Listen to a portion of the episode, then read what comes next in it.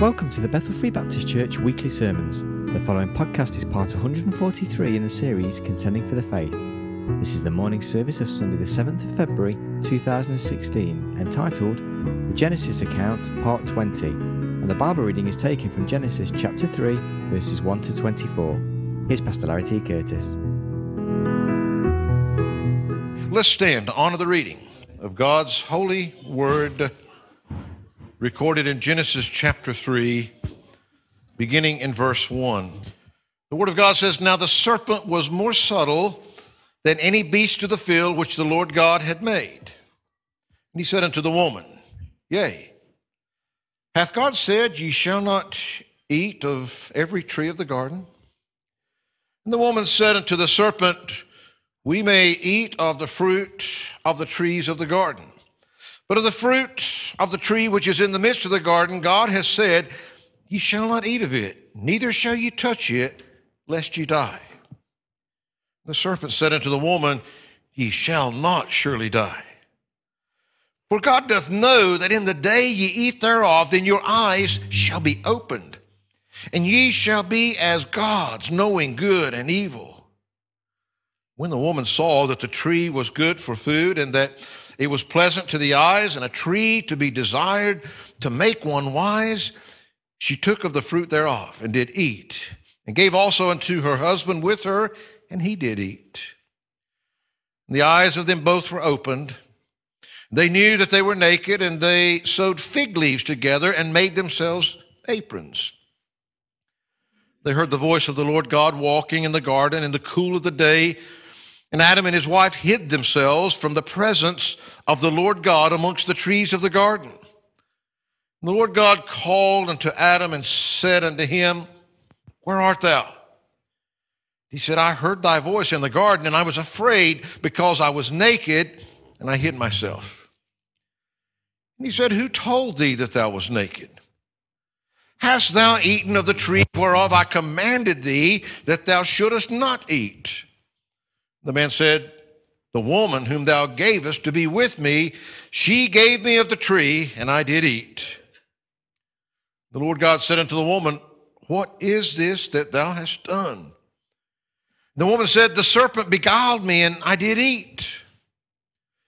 And the Lord God said unto the serpent, Because thou hast done this, thou art cursed above all cattle and above every beast of the field.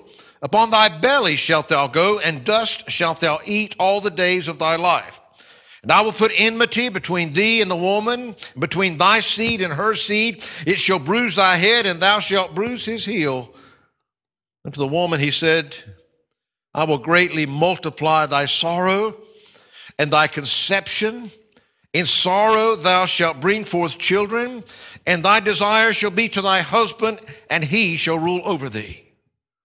And unto Adam he said, Because thou hast hearkened unto the voice of thy wife, and hast eaten of the tree of which I commanded thee, saying, Thou shalt not eat of it, cursed is the ground for thy sake. In sorrow shalt thou eat of it all the days of thy life. Thorns also and thistles shall it bring forth to thee, and thou shalt eat the herb of the field. In the sweat of thy face shalt thou eat bread, till thou return unto the ground, for out of it was thou taken. For dust thou art, and unto dust shalt thou return. And Adam called his wife's name Eve, because she was the mother of all living. Unto Adam also and to his wife did the Lord God make coats of skins and clothe them. The Lord God said, Behold, the man is become as one of us to know good and evil, and know and now lest ye put forth his hand and take also of the tree of life and eat and live forever. Therefore, the Lord God sent him forth from the Garden of Eden to till the ground from whence he was taken. So he drove out the man, and he placed at the east of the Garden of Eden cherubims and a flaming sword which turned every way to keep the way of the tree of life. Father, thank you for your word. We do pray now, Lord, that our hearts would be open and receptive for that which you alone have for us. Speak to our hearts and help us, Lord, to be receptive and responsive to that which you have for us, all for your glory and your honor in Christ's name. Amen and amen. For those that have been here the last couple of weeks, I'm trying to do the impossible for all kinds of reasons. Part of it's because some of you haven't been here the last couple of weeks. So, uh, what I've been trying to do and trying to come to the end of our series on the Genesis account, which today makes 20 sermons in that series. But because we had been away from it for a while, instead of doing all the reviewing at the end, we've tried to go back and refresh our minds of the important things that we have seen in the book of Genesis as we bring it up. I mean, there's so much in God's Word. Do you believe? I honestly think that if I didn't have any other book in the Bible except the book of Genesis, I could preach until the day I die and not run out of anything to preach on.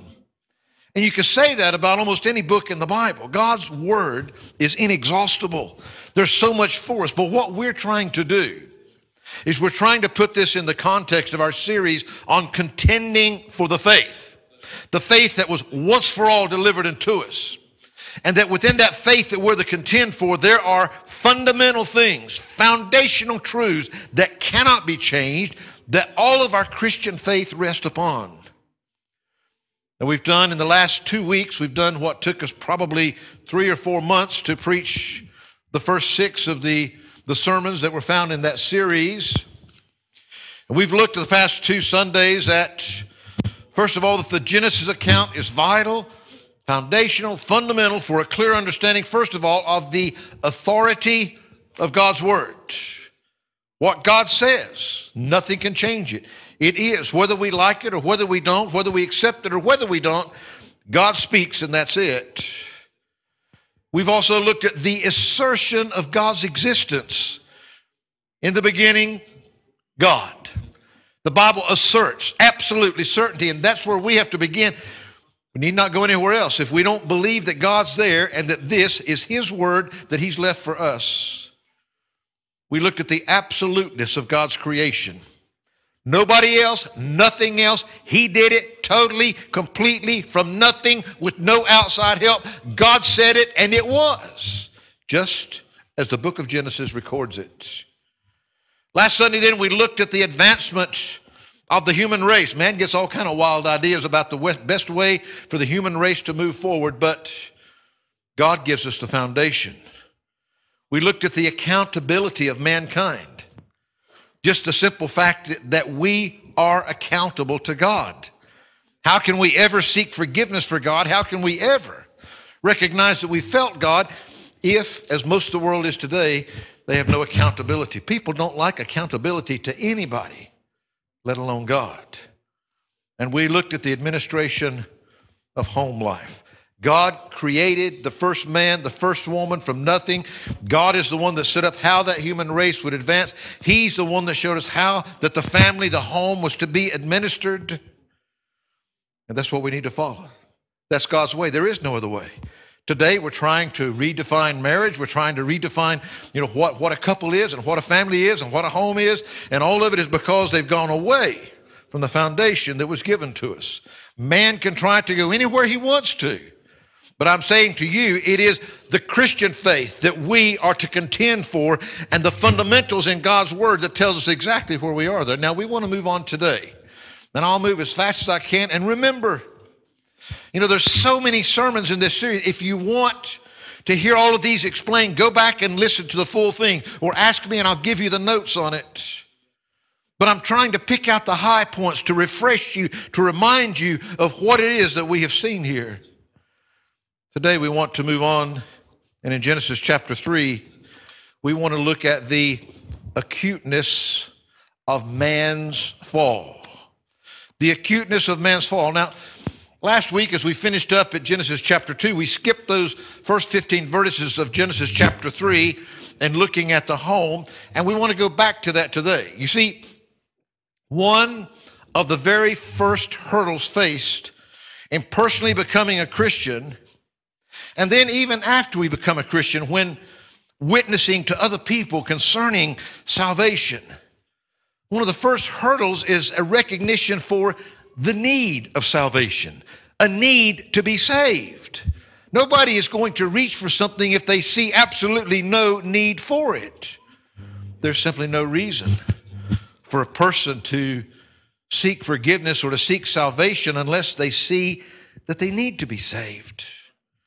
Now, we've already stated clearly that if we don't truly believe in the Word of God, faith cometh by hearing, hearing by the Word. If we don't truly believe in this book and its absolute authority, that it's God's Word, it doesn't really matter what I teach you from it or what I say about it if we don't believe it in the first place. If we don't really believe and accept that God is there now. He is a person. He is there. He holds the power of the universe in his hands. If we don't believe in his absoluteness in creating everything that exists, including mankind, including us, then we'll not see that accountability that we've already talked about. We'll never be able to fully grasp sinning against him will never understand what we're talking about when we talk about the fall, falling from our original state. God created us in his own image. He created us in perfection. He created us in holiness. He created us in perfect harmony. We find that we can never understand what we mean by the acuteness, or if you would, the severity, the depth of man's fall when he fell from the state that God created us in. You see, chapter 2 closed with man and woman being joined together as one in that final act of creation. They were together as one in total innocence in the garden. Understand this, they didn't know what sin, sin didn't even exist. There was no such thing as sin until we see in Genesis 3, chapter 1, there was someone else. There was Adam at this point, Adam and Eve, the only two people on the earth, except when God came and walked with them. Here we find the entrance of another. Now, the serpent. The serpent. We find that this was a real serpent. A real serpent that we don't really fully understand what he was like in his first creation. The Bible doesn't give us that, but this was a serpent that became used, or if you would, possessed by Satan himself. We don't have a description of his pre fall appearance, but we do know that he was cursed because of his involvement in the fall, and as a result, would spend the rest of his days uh, crawling upon the earth, eating the dust of the earth. We see him. The only serpent that we've ever seen uh, is the serpent in his fallen state. Only Adam and Eve ever saw him when he entered this world before that fallen estate in his original state. Now, we should have absolutely no doubt that it is Satan himself working through that serpent. We established way, way back in our series who Satan is. We did an entire series on the truth about Satan. We talked about his person and his position and his purpose and his power and his providence and our protection against him. This is that real Satan that we talked about. But he's taken possession of one of God's creations, the serpent. The serpent entering the scene here in the garden is none other than the Satan that we read about in Scripture. God identifies him in other passages. He calls him that old, that old serpent, other portions of scripture that we, that we looked at all through the Bible in Corinthians and Revelations, and we won't go back to all that. We know that in Genesis chapter 3, verse 1, we see the entrance of Satan into the garden in that old serpent. This is the first place that we see the serpent. It's the first place that we see Satan. Now, when and where did he come from? Well, we looked at a lot of things there, but we did establish from Scripture that he was a cherub. that he was an angelic being, that he was one of the heavenly host that fell and was cast out of heaven when he revolted against God because of, as Brother Steve looked at in the Bible study this morning, because of his pride. He was a created being. He was part of the heavenly host. But pride within himself caused him to revolt against God. When did that happen?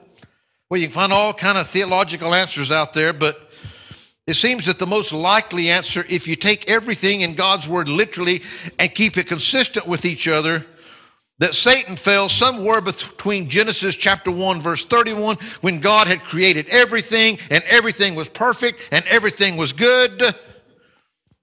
Somewhere between the close of the day there and Genesis chapter 3 verse 1 where he appears on the scene in the garden. You see, there's a lot of things we don't know. We don't know how much time that Adam and Eve spent in the garden in their perfect state before Genesis 3 chapter 1 when Satan is met for the first time. We don't know. The Bible doesn't tell us, and it doesn't really matter. What we do know is what took place there. Now, the serpent was more subtle than any beast of the field which the Lord God had made. More subtle. Subtle is something that can be good or bad, positive or negative. Sometimes we need to be subtle about things. But it's used here in a very negative sense that he was more cunning, that he was more crafty, that he was more deceitful than any other creature that God had made. Satan, a fallen angel, a supernatural spirit, takes possession of the serpent's body he took possession of him when he was still in his pre fallen state. And he came and met man and woman. And he met them with his subtlety, with his cunningness, with his deceitfulness right there in the Garden of Eden. The entrance of Satan on the scene. Then we look next, not only at the entrance of Satan, but the enticement of the woman. Satan came on the scene, and what happens? Now the serpent was more subtle than any beast of the field which the Lord God had made, and what's the next thing? He said unto the woman. Why did God approach, I mean, why did Satan approach the woman? Why didn't he just go directly to Adam and, and, and tempt Adam in the first place and, instead of doing it through the woman? Well, God doesn't specifically tell us why, so we ought to be very careful in stating things that we don't know for sure. I gave you a few possibilities of why it could have been, but the truth is is that whatever the reason was, it's definitely tied to his subtlety, to his craftiness, to his deceitfulness that he's coming to her with. He said unto the woman, Yea, hath God said, Ye shall not eat of every tree of the garden? A couple of things here. Notice Satan first, he doesn't come in there demanding anything or stating anything. He comes asking a question, asking you. Doesn't it make you feel more important when somebody comes up instead of telling you something that you don't know? They come up asking your opinion about something that you do know. Satan, that's part of his subtleness. He came to the woman. We say a lot of things about this, but remember, hath God said, Ye shall not eat of every tree of the garden. Is that what God had said? You shall not eat of every tree. God had said, You shall not eat. What was another word that he used? Freely. So Satan did change it a bit. There's a big difference. But, yea, has God said this? And you know, when you ask a people a question, a question can be asked in a lot of ways, and you can speak the same words, but just with the slightly different inflections it can be a very cunning, deceptive statement. It's like where I come from. You know, if somebody came up to you and, and they genuinely looked at you and bless your heart, you know, you know, you think they're, they're saying something really nice to you. They're, they're wanting God's blessings on you. Well, there's a saying in the South where I come from in the United States. You know, when somebody does something really, really, really stupid, or they do something that is just, man, how could anybody ever do that? Well, instead of coming out and saying something really nasty, well, bless your heart. You just, you just, you put that inflection a little bit different, and believe me, you know the difference, uh, whether it's meant as a good thing or a bad thing. Exact same words. Remember, the Bible just told us that Satan is more subtle, more crafty, more sneaky, more deceptive than anything else there. And he comes to this woman. He asks her a question, which is a smart way to start off to start building her pride up, you know, just like his own. And he asks it just a little bit different. He changes it. And I want you to understand. We see a few things as we look through here. Every word God speaks is important. Every word matters. And the way that it's spoken matters. When we begin, remember, even when Satan went to Jesus Christ and began to tempt Satan, what did Jesus come back to him with? It is written. God said, It is written. Specifically, if you're going to start quoting God, you need to be careful that you quote him accurately. Don't change it. Don't start leaving words out here and there. Why are we so insistent upon the Word of God and the preserved Word of God? Why do we still use, though many have left the old King James Bible, because we believe that it's the most accurate translation of what God really said. God has preserved His Word for us there in His language. Every word matters. We can't just start changing it because it sounds better or because it suits us more. We find that says, And the woman said unto the serpent, We may eat of the tree, of the fruit of the trees of the garden, but of the tree which is in the midst of the garden, God has said, Ye shall not eat of it, neither shall ye touch it, lest ye die. Now, when we go back and look in the scriptures, we don't know exactly where in there, but did God say you shall not touch it? We don't find that recorded in what God said to Adam. It's not there. Now, whether it was the woman that was changing it here when she was talking to Satan, or where Adam had got it messed up when he was telling the woman what God had said, we don't know. What we do know is that God's word was changed again. You shall not eat it, you shall not touch it. That's not what God had said. And the serpent said unto the woman, Ye shall not surely die. God said, if we do this, we do this, we're going to die. That's not what's going to happen. Satan, his subtleness, his craftiness, so many times today, and I could make a list for you. I could make a list for all the things that God warned you that you ought to stay away from, that you ought not to do, all these things that bring danger, all those things that are called sin. But the devil's going to come along and he says, Oh, that's not really bad. That won't hurt you. That's not going to hurt you in any way whatsoever. That's okay. The serpent said, Ye shall not surely die. God knows that in the day ye eat thereof, then your eyes shall be opened and you shall be as gods, knowing good and evil. Don't you know? God just don't want you to have fun. God don't want you to enjoy that. God doesn't want these things. The devil will try to convince you in his subtleties that it won't hurt you and that you're going to be better off, that you're going to know more, that you're going to enjoy more if you just do what he's telling you to do. Don't you know? The first words that he ever spoke, remember? He first asked her a question, but then the first statement that he makes to her is just an absolute bold faced lie. That's ah, what God said. That's not really what's going to happen. This is what's going to happen if you do it. Just out and out lies to it. You know, in John chapter 8, verse 44, the Bible says, Ye are of your father the devil, and the lust of your father you will do. He was a murderer from the beginning and abode not in truth because there is no truth in him. When he speaketh a lie, he speaketh of his own, for he is a liar and the father of it. He was a murderer from the beginning. He was a liar from the beginning. What beginning? The beginning that we're reading about right here in the book of Genesis. That's the beginning. You see, it was right there in the garden that he came. He was the father of lies. He told the very first lie that had ever been told on this earth. He told it to that woman. The very first statement that ever came out of his mouth that was spoken was a lie. Spoken to man, anyway. and you know what? When man believed it, he died. That's when Satan became a murderer. That's when he murdered the first human. Right there in the Garden of Eden. Why? Through all this deceptive lie, he goes to Eve in the garden.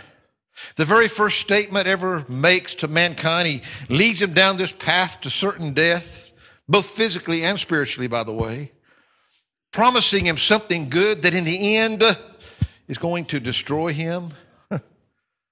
And when the woman saw that the tree was good for food and that it was pleasant to the eyes and a tree to be desired, to make one wise, she took of the fruit thereof and did eat. You know, there's a lot of things in this world that we can look on. You see, it wasn't, the problem wasn't in that tree that it didn't look good, that it didn't taste good. It was good for food, it was pleasant to the eyes.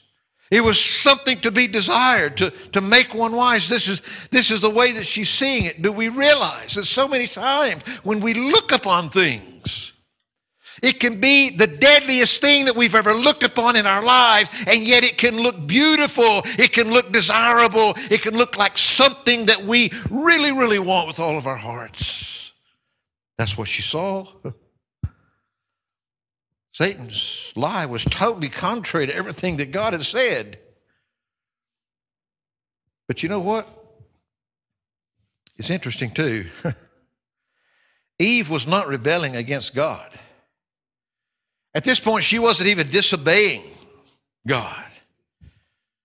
2 Corinthians chapter 11 verse 3 says, "But I fear lest by any means as the serpent beguiled Eve through his subtlety as the serpent beguiled, as the serpent deceived Eve through his craftiness, through his deceitfulness.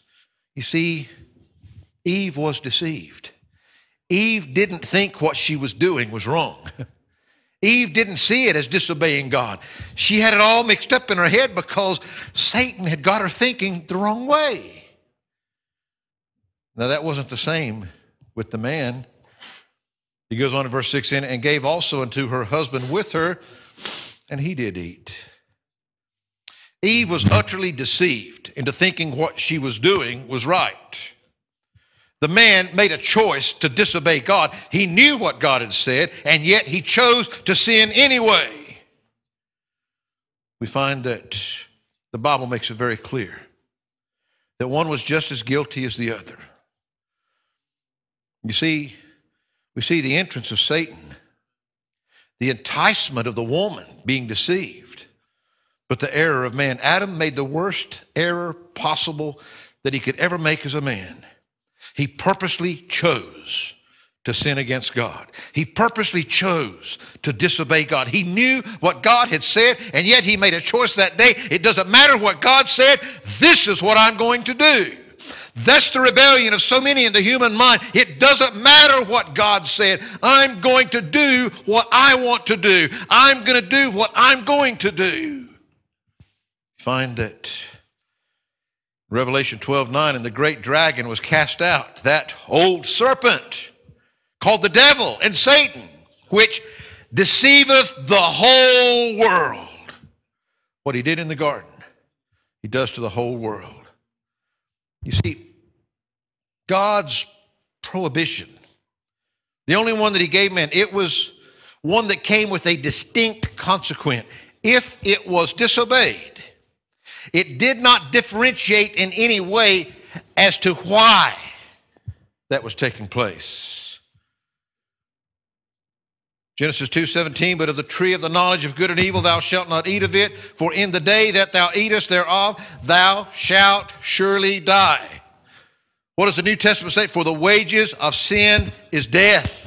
Sin brings death. There is no ifs, ands, and buts. There's no consequences. It doesn't matter why. It doesn't matter if you've been deceived into thinking that it's right when it's wrong or whether you purposely choose. When you go against God, it is sin. Full stop. They were both guilty. One was totally deceived and didn't even realize that what she was doing was wrong. The other one purposely chose, I'm going to go against what God said. Both fail. The entrance of Satan the enticement of the woman, the error of man brought about this fourth one that we see the estrangement with God. To be estranged is to be divided, to be separated, to be alienated, to be divorced, to be out of unity with something. It's often used many times when maybe husbands and wives go their separate ways, and it's the estranged husband or the estranged wife. There's no more unity. They're separated, they're divided. One of the devil's greatest tools, one of his most useful tools, is simply to bring about division or disunity. Division with God through sin, but also division with each other in the family, in the home, in the church, between churches, between Christians. And he gets this same thing. What was their problem in the garden? It was what I want, not what God wants. Know that many times that's what divides us, even right here this morning? Because I don't like something, the others do. Satan uses his subtleness to divide, to separate, to bring about disunity. Divisions between us are bad. They hinder God's work. And they probably, sadly, send people to hell because we lack effectiveness because we are not united together. But the greatest division of all is to be estranged from God Himself. You can't have it both ways. You can't have true fellowship with God and have sin. You can't. Sin divides us, sin separates us. You see, there in the garden, the entrance of Satan into the garden, the enticement of the woman, the error of the man brought about an estrangement, a separation with God because sin separated God's creation from the Creator. You see, when they were before the fall, when they were in the garden, when they were united together in their innocence, they would have been far stronger, unified, than divided. Satan was clever. Of course, through man's sin, when he then went and first of all he had the woman, look, look at what happened. Man, woman, husband, wife, united together as one. I mean, as one, totally, completely, no separation, total unity. Satan comes in. He deceives the woman before the man ever, ever chose to fail. Before that ever happened, do you know what? The end of chapter 2, when man and woman were joined together as one, it was no longer. Because before Adam chose to sin, he was still united with God. But first of all, the woman and the man were separated from each other. You can't be united with God and united with sin. United with God, united with the world. We, we want so many times to do things we convince ourselves. That was the first division that Satan brought about. He separated the man and the woman. And then when they were separated, uh, we don't know all the things that went on. But then it was the man that brought it down. So many times, folks, we might have the best intentions that we're going to join with this person, and we're going to get them right. But so many times it goes the other way. We find that that was what exactly, precisely that God was doing here. He brought disunity, he brought estrangement, first of all, between the man and the woman, and then between them and God. There was no more unity. They were going their own ways. Next verses 7 and 8, and the eyes of them both were opened. And they knew that they were naked. And they sewed fig leaves together, made themselves aprons. They heard the voice of the Lord God walking in the garden in the cool of the day, and Adam and his wife hid themselves from the presence of the Lord God amongst the trees of the garden. Their relationship with God was changed forever. There was now an estrangement, a rift, a separation, whatever you want to call it, in what was a once perfect, united relationship. That perfect communion with God had been destroyed. Now they were actually hiding from his presence. They had been in perfect harmony and united with him, and now they're trying to hide from him so that he can't see them. They recognized themselves, they saw themselves. You see, and the Lord God called unto Adam and said unto him, Where art thou? God didn't ask Adam because he didn't know where he was. Believe me, God knew exactly where Adam was. He was asking the question because Adam wasn't willing to answer himself where he was. He was asking so that Adam himself could admit to himself and to God where he was and why he was there. That's the hardest place that most of us have to stop, whether it's Christians or whether it's unbelievers, is realizing where we are.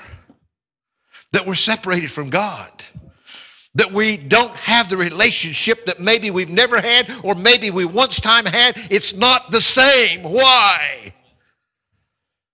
Because the devil, in his subtleness, has gotten in there somewhere. And he's brought about this estrangement, this, this disunity. Adam, where are you, Adam? Verse 10, and he said, I heard thy voice in the garden and I was afraid because I was naked and I myself. Do you know that? You might think I'm exaggerating. There's times when I'm standing here preaching God's word. There's times when I see fear on people's face. It's not always like, oh, no, it's fear. I don't want to hear that. I don't want to hear that. Folks, it's not me.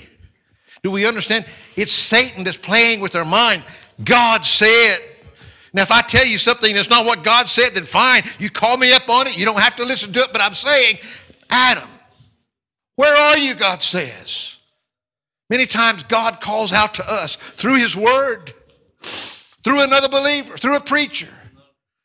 God speaks to us through His Word. Where are you? Where is your life right now? What are you doing there? God,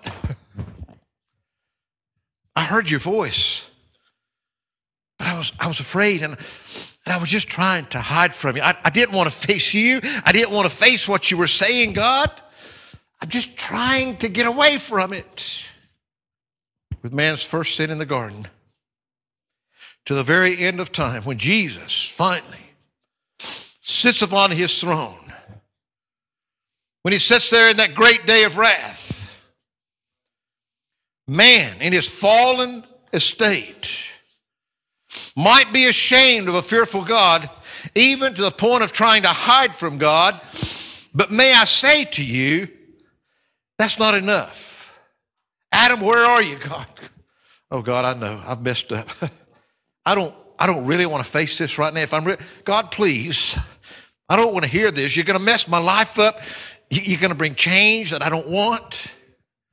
Lord, please, just, just leave me where I'm at. Let me, let me hide in the bushes here for a bit longer.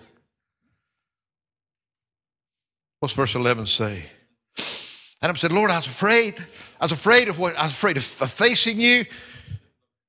God says, and he said, Who told thee, you, Adam, who told you personally that thou, you, were naked? Adam, who told you that you were naked? Hast thou eaten of the tree? Have you personally? He didn't say has somebody. Adam, who told you? How do you know that you're naked? Have you eaten from that tree, the tree that I commanded thee that thou shouldest not eat of? Adam, I personally told you not to eat of that tree. Have you eaten from that tree, Adam? You? The one I told? You see, God gets personal with us. That's not easy sometimes. That's exactly what he was doing with, with Adam here in the garden. He was asking for Adam himself to recognize, to confess that he was what he had done, that what he had brought about, the condition that he was in, that he was actually trying to hide from God what he had done. Just being afraid wasn't enough. See, Adam had to personally recognize that he had become estranged from God because of his sin. Just being afraid of God wasn't enough. God is pinning him down personally. Adam has got to come to admit to himself and to God that he has sinned and that it's his sin that has caused him to try to hide from God. It's his sin that is separated. If we, what's that next word? Confess our sins. He is faithful and just to forgive us our sins and to cleanse us from all unrighteousness. Too many people don't want to confess. It's just too hard. Man is always so reluctant to admit his own guilt, his own sinfulness. But may I say, we can never be right with God until we do. Verse 12, and the man said, The woman thou gavest me. she gave me of the tree, and I did eat. God goes to Adam. First thing he says, It's that woman. She's the one that did it, God. She's the one that caused this. Look that. But he was really cheeky. The woman that thou gavest me, Lord. You're the one that gave me that woman, and look what she's done. He was actually trying to put part of the blame back on God Himself. God, in fact, you know, you might be kind of responsible for all this. If you had never given me that woman, then I wouldn't have gotten this trouble in the first place. Why did you do that? That just shows the depths of man's fall. His first sin he fell from God. When he's faced with that sin, first thing he wants to do is point his finger and blame anybody else but himself. God, why did you let this happen in my life? Why you were responsible for this and then that caused this? Why? Adam isn't the only one that's involved in the sin. That's true. I'm blaming that woman. What's the next thing God does? And the Lord God said it to the woman. Okay, Adam says it's the woman. God goes to the Lord said to the woman, What is this that thou, you personally, have done? And the woman said, That serpent beguiled me. Man, it's the woman. You gave me that woman. Look what she did. The woman, hey, it was the devil did it. The devil's the one that caused this. He's the one that beguiled me, deceived me, tricked me into doing what I did. God, I didn't know that I was doing something wrong against you. God says, What is it that you have done? She says, Let me tell you what the serpent did. God says to us, What you have done. We start saying, Well, look what so and so's done. Let me tell you what so and so's done. Let me tell you how this person messed up. What she said was true.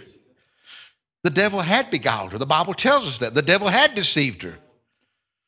But that didn't mean that she was innocent in any way. Just like Adam. God is asking Eve this question because she must recognize her own sin.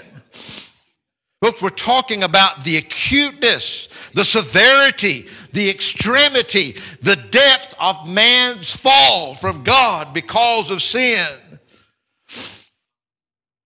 Satan entered. The woman was enticed.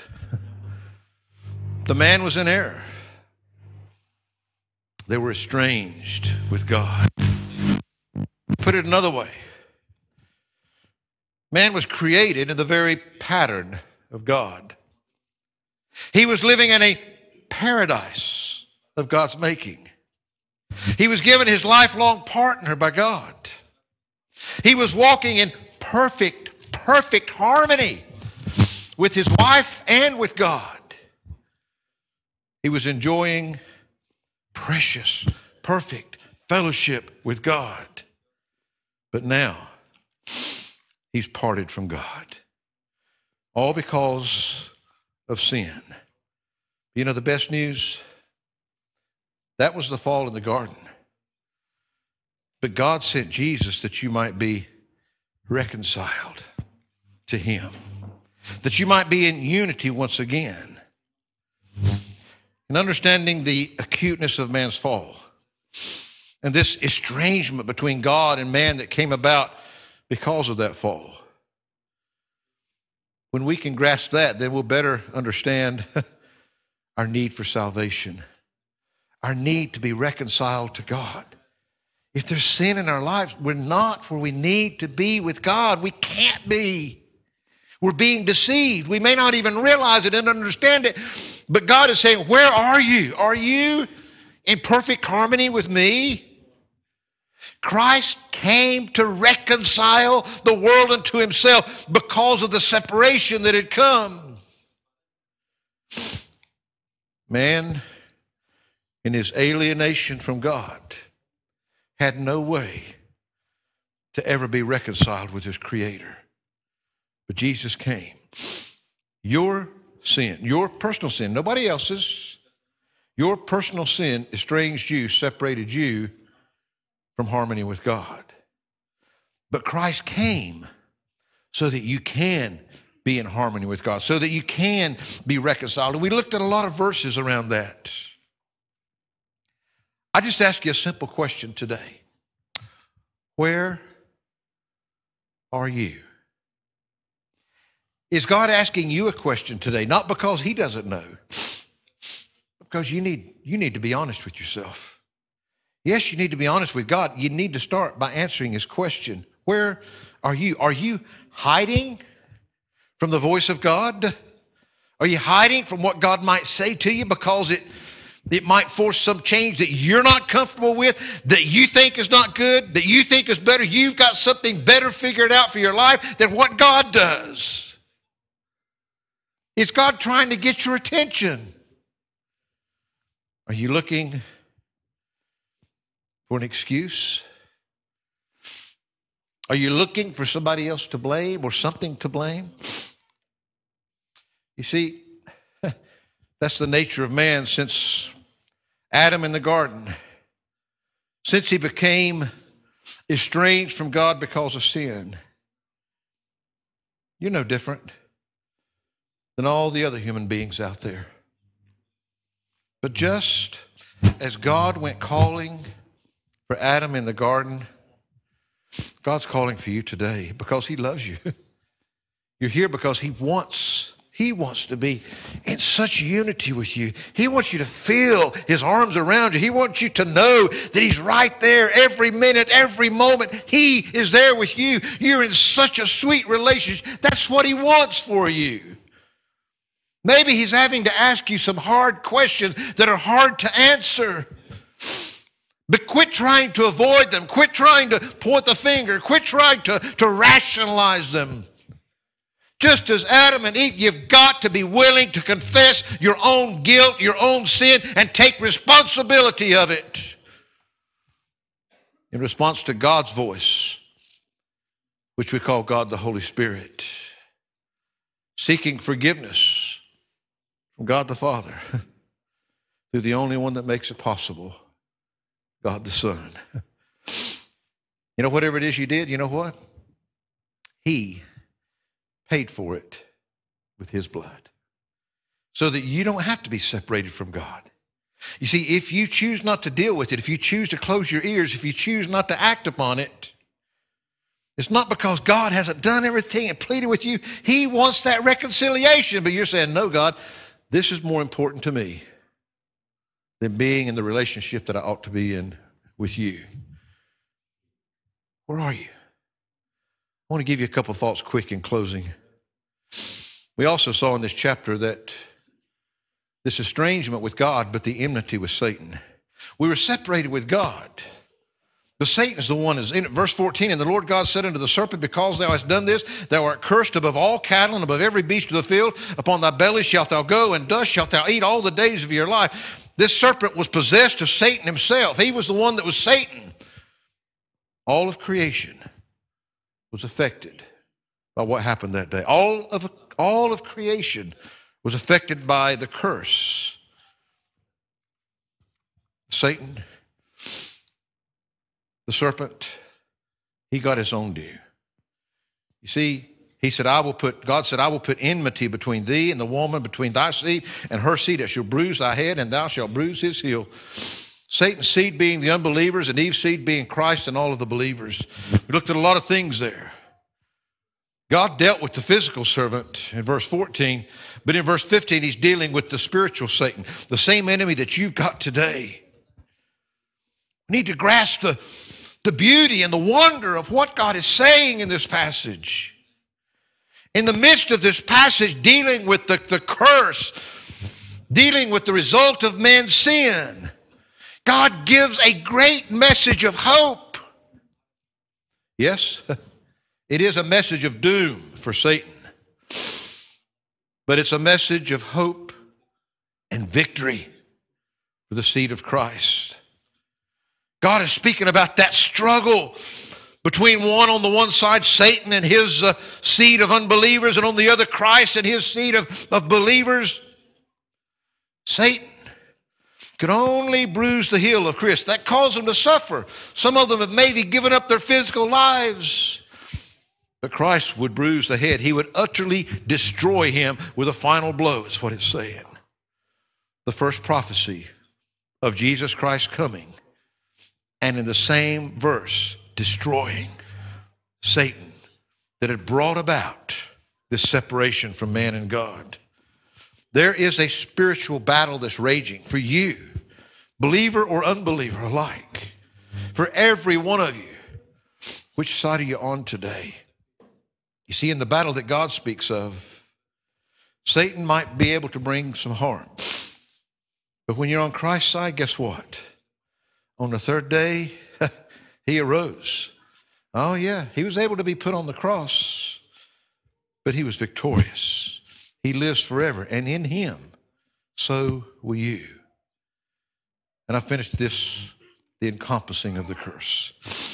The remainder of chapter 3, it deals with the result of Adam's sin on everything else, literally encompassing all of creation. In verse 16, we saw that it encompassed the woman. In verse 17 and 19, we saw that it encompassed man and the earth that he lives upon. Verse 21, it encompassed all of animal life. Verse 22 to 24, it encompassed the environment when man was actually driven out of the garden. We go into the next chapter, verse 4, it encompassed even the children of the man and the woman as they were born. You see, the first child that was born to Adam and Eve became a murderer a murderer of his own brother. That was how much that the sin and the curse in the garden encompassed. It encompassed every generation to follow. In Genesis chapter 6, the seed of sin was passed from one generation to the other till it came to the point that God grieved that he ever created man. And he sent a worldwide flood to destroy. But Noah found grace in the eyes of the Lord. Oh, yes. Man got so sinful, so far away that God had to destroy it. But Noah found grace in the eyes of the Lord. And I want to give you this verse in closing this morning. In Romans chapter 5, notice what the Bible says. He says, first of all, in verse 12, wherefore, as by one man, Adam, sin entered into the world, and death by sin, and so death passed upon all men. for that all have sinned. For until the law, sin was in the world, but sin is not imputed where there is no law. Nevertheless, death reigned from Adam to Moses, even over them that had not sinned after the similitude of Adam's transgression, who was the figure of him that was. In other words, look at what sin did even before the law given. Now, man couldn't know that he had sinned without the law, but death was still there. Death still reigned. Sin brings death whether you know about it or not. That's the result of all sin. But praise God, verse 15 says, But not as the offense, so also is the free gift. For if through the offense of one, Adam, many be dead, much more the grace of God and the gift of grace, which is by one man, Jesus Christ, hath abounded unto many. I'm saying to you today, yes, it's a bad, bleak picture. A man was separated from God and man lost that first estate. It brought spiritual death, it brought physical death. Everybody dies. Everything dies. Just look around. You show me one thing on this earth that doesn't die eventually. Some live longer than others. We don't know. but everything dies because of the curse. I've said to you before we don't become sinners because we sin, we sin because we are already sinners. That's precisely what God is saying to us. Even before the law was given to man, death reigned because of the curse of sin. We were all right there in the loins of Adam. By that one man, sin came, became a part of us all. But thank God, we can find grace just as Noah did in the eyes of the Lord. We sang about that earlier. Amazing grace, how sweet the sound. You see, I don't do too well sometimes. I'd planned on covering a whole lot more with you this morning. But I believe with all my heart, God spoke to my I didn't know any one of you would be here today. But I knew I'd be here and that God had given me the message for today. Today. Do you realize that God never speaks to you to hurt you? God never speaks to you to make you unhappy, to make your life worse, to make you miserable. God speaks because He loves you, because of His grace. Because in our natural state, we're going to die. We are dead. It's only through Jesus that we can have life today. If God's speaking to you, are you going to run and hide like Adam did in the garden? Man, when man fell, the depth, the depravity of man is beyond description. But God's grace is sufficient for you. Today, you can leave here estranged with God, estranged with others, or you can leave here in oneness with Him. He wants that. That's what Jesus came for, so you could be reconciled. Today, is God speaking to you? you personally. And if God is speaking to you, the only question is are you going to ignore him? Are you going to listen to him? We're going to sing for our closing hymn. A great, great, great truth. There's room at the cross for you. It's a very personal song. There's room at the cross for you. So as we go to, to sing that song now, I want to say to you individually, there is room at the cross for you. Today, if you need to come, you can ignore him. You can decide that something else is more important, or you can listen to him. You can talk to him. If you want to come and talk to him this morning on your own, you can do that. If you want someone to pray with you and talk with you, we're here for you. Just listen to God. Be receptive to what he wants for you. If you need to come this morning, if there's something you need to talk to about God, maybe he's asking you, not because he doesn't know, because you need to admit it and confess it today. Come, pray to him. Let us pray with you. Leave here reconciled to him.